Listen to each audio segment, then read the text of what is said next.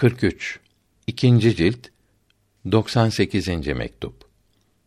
Bu mektup gizli bilgilerin hazinesi oğulları Muhammed Said ve Muhammed Masuma rahmetullahi aleyhima yazılmış olup Allahü Teala'nın mahluklara yakın olmasını açıklamakta, Adem'in ve iblisin kötülükleri arasındaki farkı bildirmektedir. Allahü Teala'ya hamd ederim. Onun seçtiği kullarına selam ederim. Sual. Alimler diyor ki Allahü Teala bu alemin içinde değildir, dışında değildir.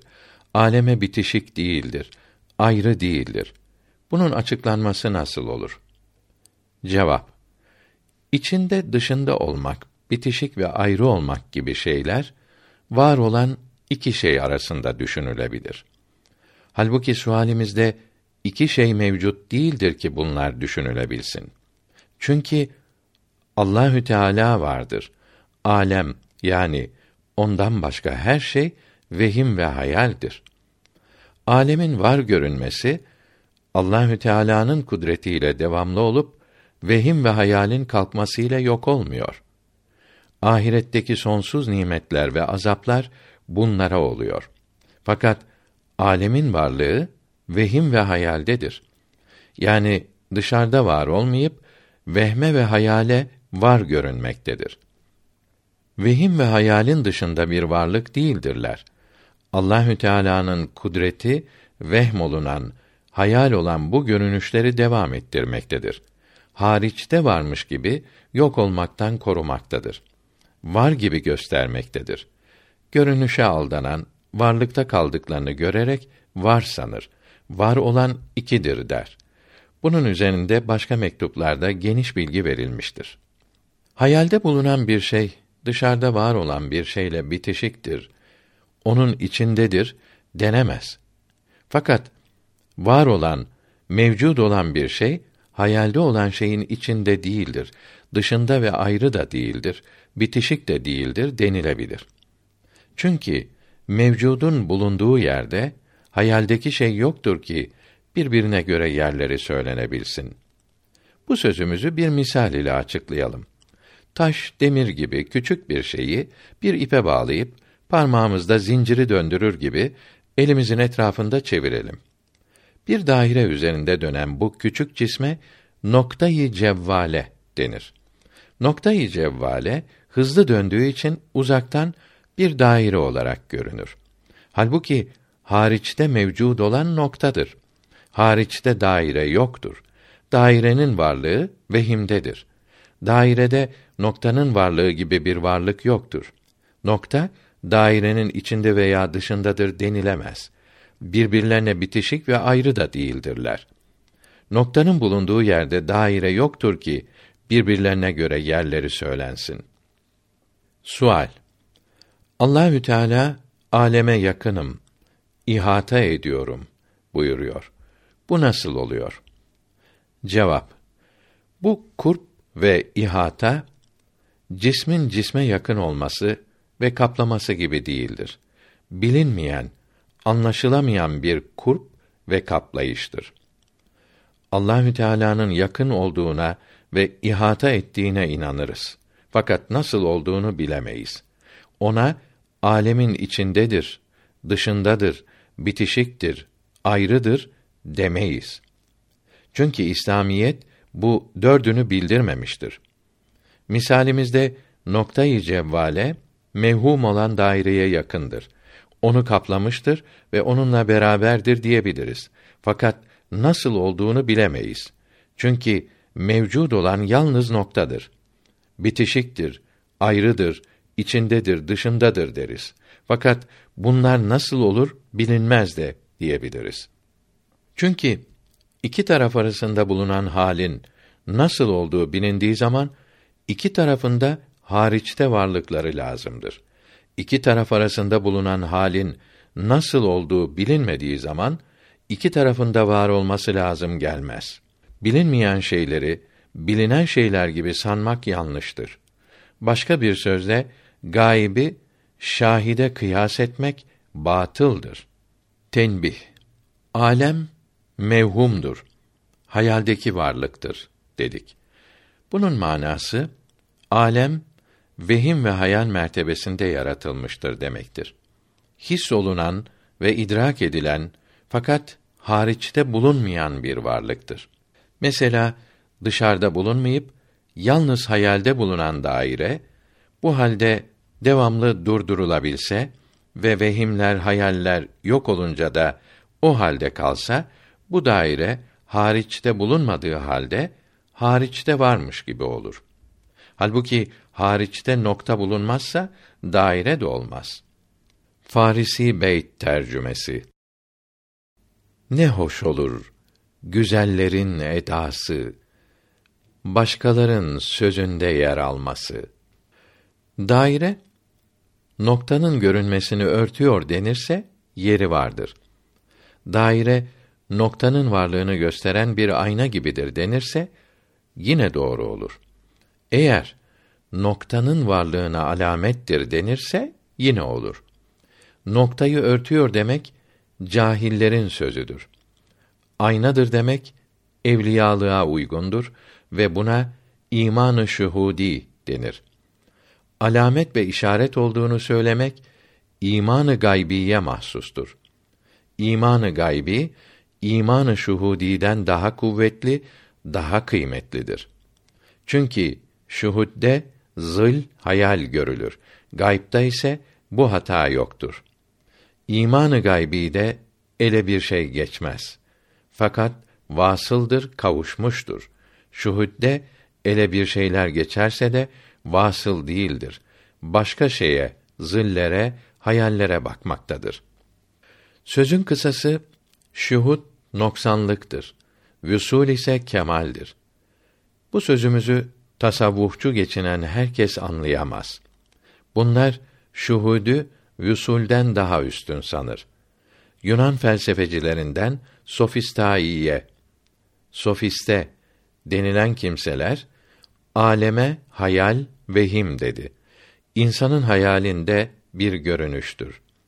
Vehim ve hayal değişirse bu görünüşler de değişir dedi.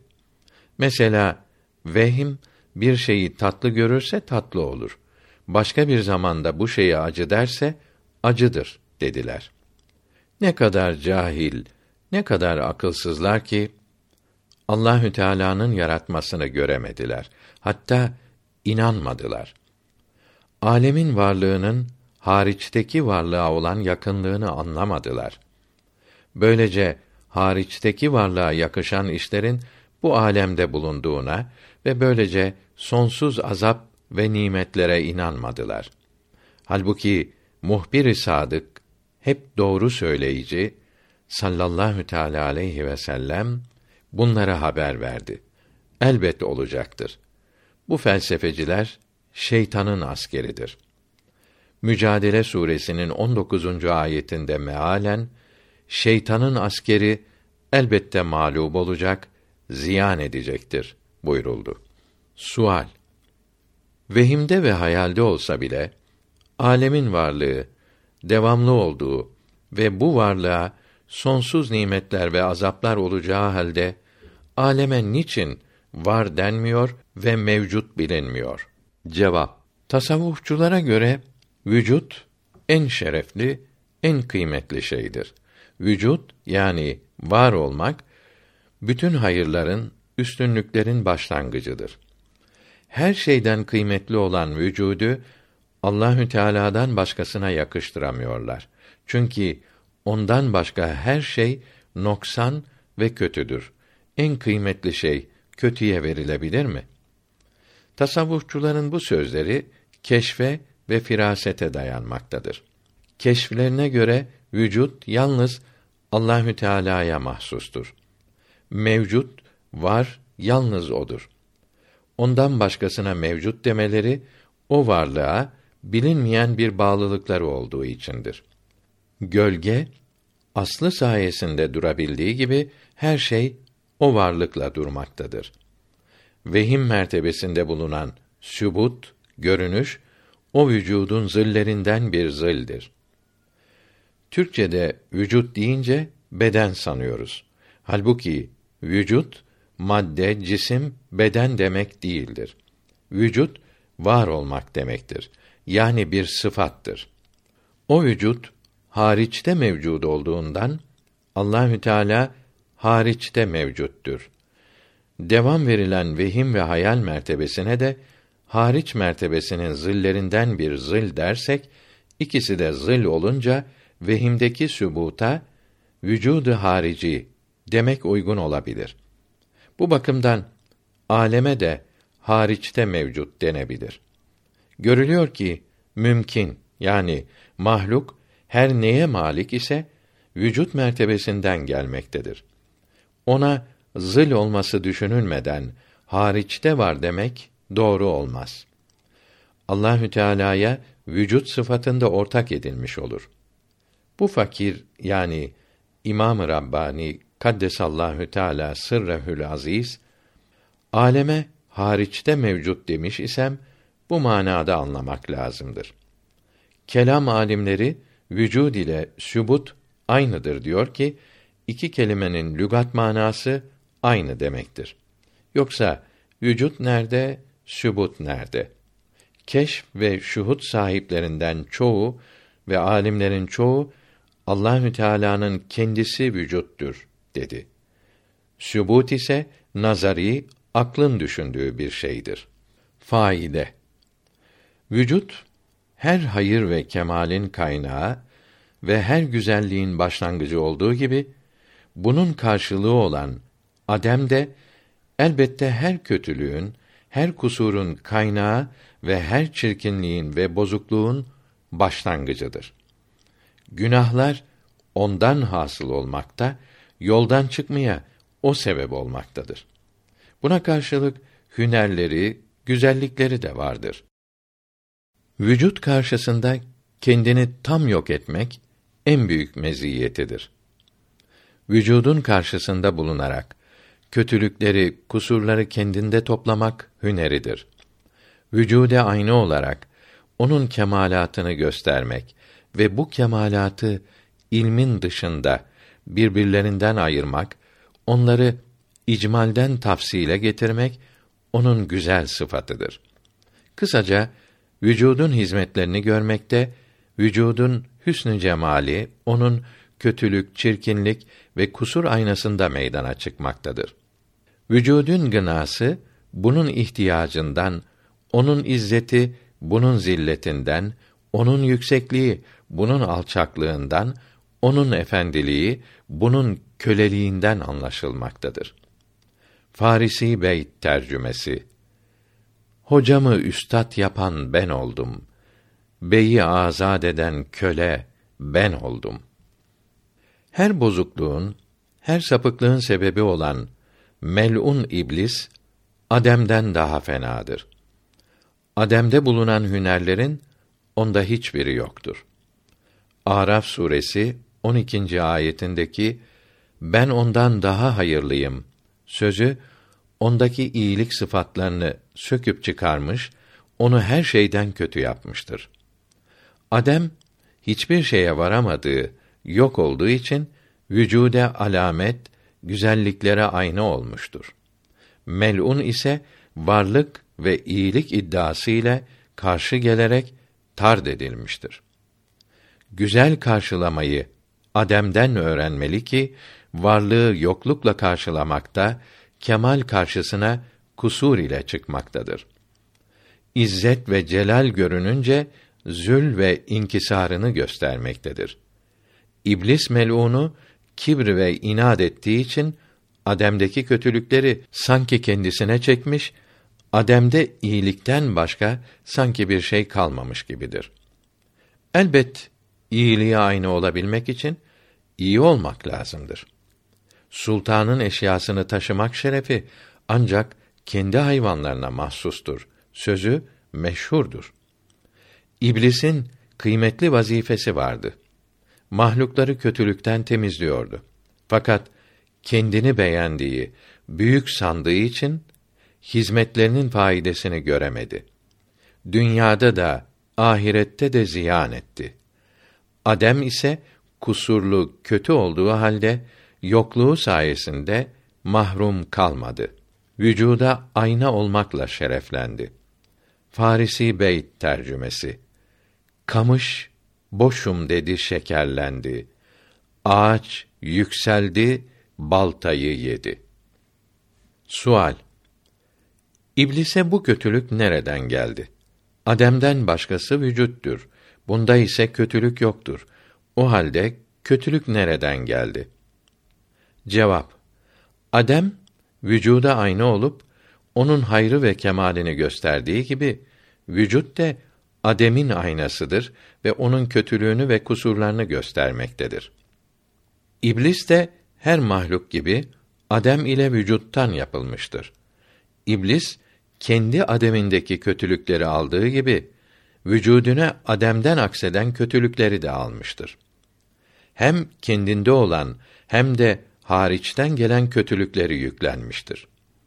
Kötülükleri aksettiren vücudunun kuruntuları Adem'in iyi sıfatlarından olan yokluğunu ona göstermedi. Vücudun aynasında görünen kötülükler de meydana çıkınca sonsuz ziyana girdi.